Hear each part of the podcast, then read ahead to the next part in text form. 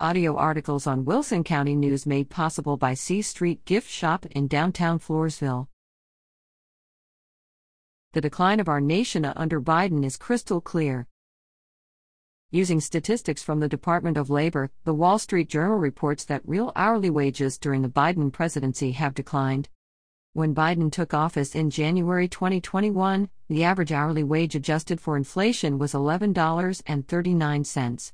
Now, 29 months later, it stands at $11.03, a 3.16% decline. Stephen Moore of the Committee to Unleash Prosperity reports that the latest jobs report from the Bureau of Labor Statistics says that in the month of June, the largest growth in employment in the U.S. economy came from government. Government net increase in employment in June was 60,000 workers, almost 20,000 more than the second highest increase in the healthcare sector.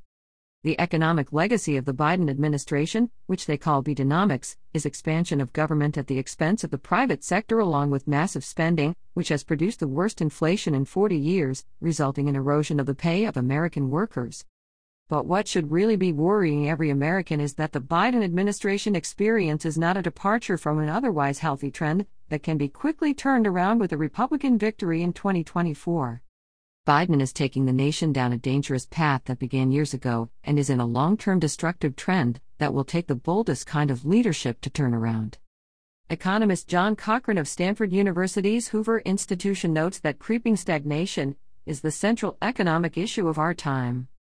Economic growth since 2000 has fallen by half compared with the last half of the 20th century, continues Cochrane. From 1950 to 2000, the U.S. economy grew on average 3.56% annually. Since 2000, the annual growth rate averages 1.96% per year. What does this mean? The average American's income is already a quarter less than under the previous trend, notes Cochrane.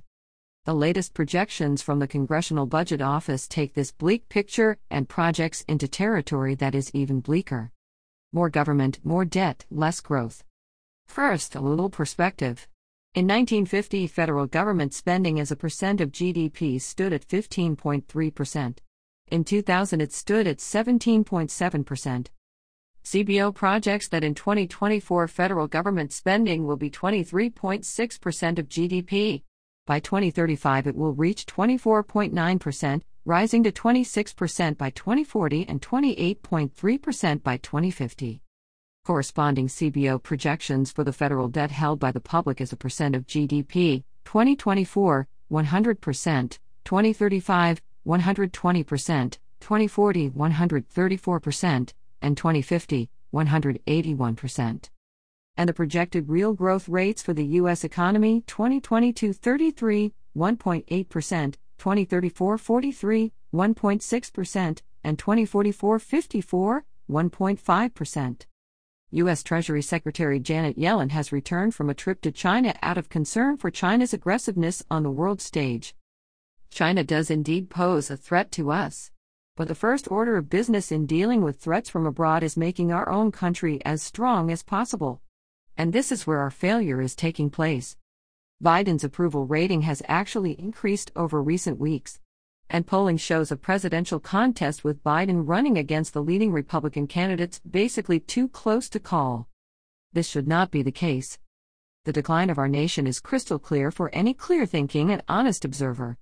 We need Republicans who are ready to deliver a clear message to the American people about how we will shrink the massive growth of government that is destroying our national vitality. Our entitlement programs, Social Security and Medicare, drive some two thirds of our federal expenditures, these are systems that are dinosaurs, with Social Security going back to 1936 and Medicare to 1965. Reform needs to take place, not in the form of cosmetic changes, but deep and real change in the way of personalization. Republican primary voters must demand a clear and bold vision from candidates about how they plan to restore an America that will once again grow at 3.5% per year.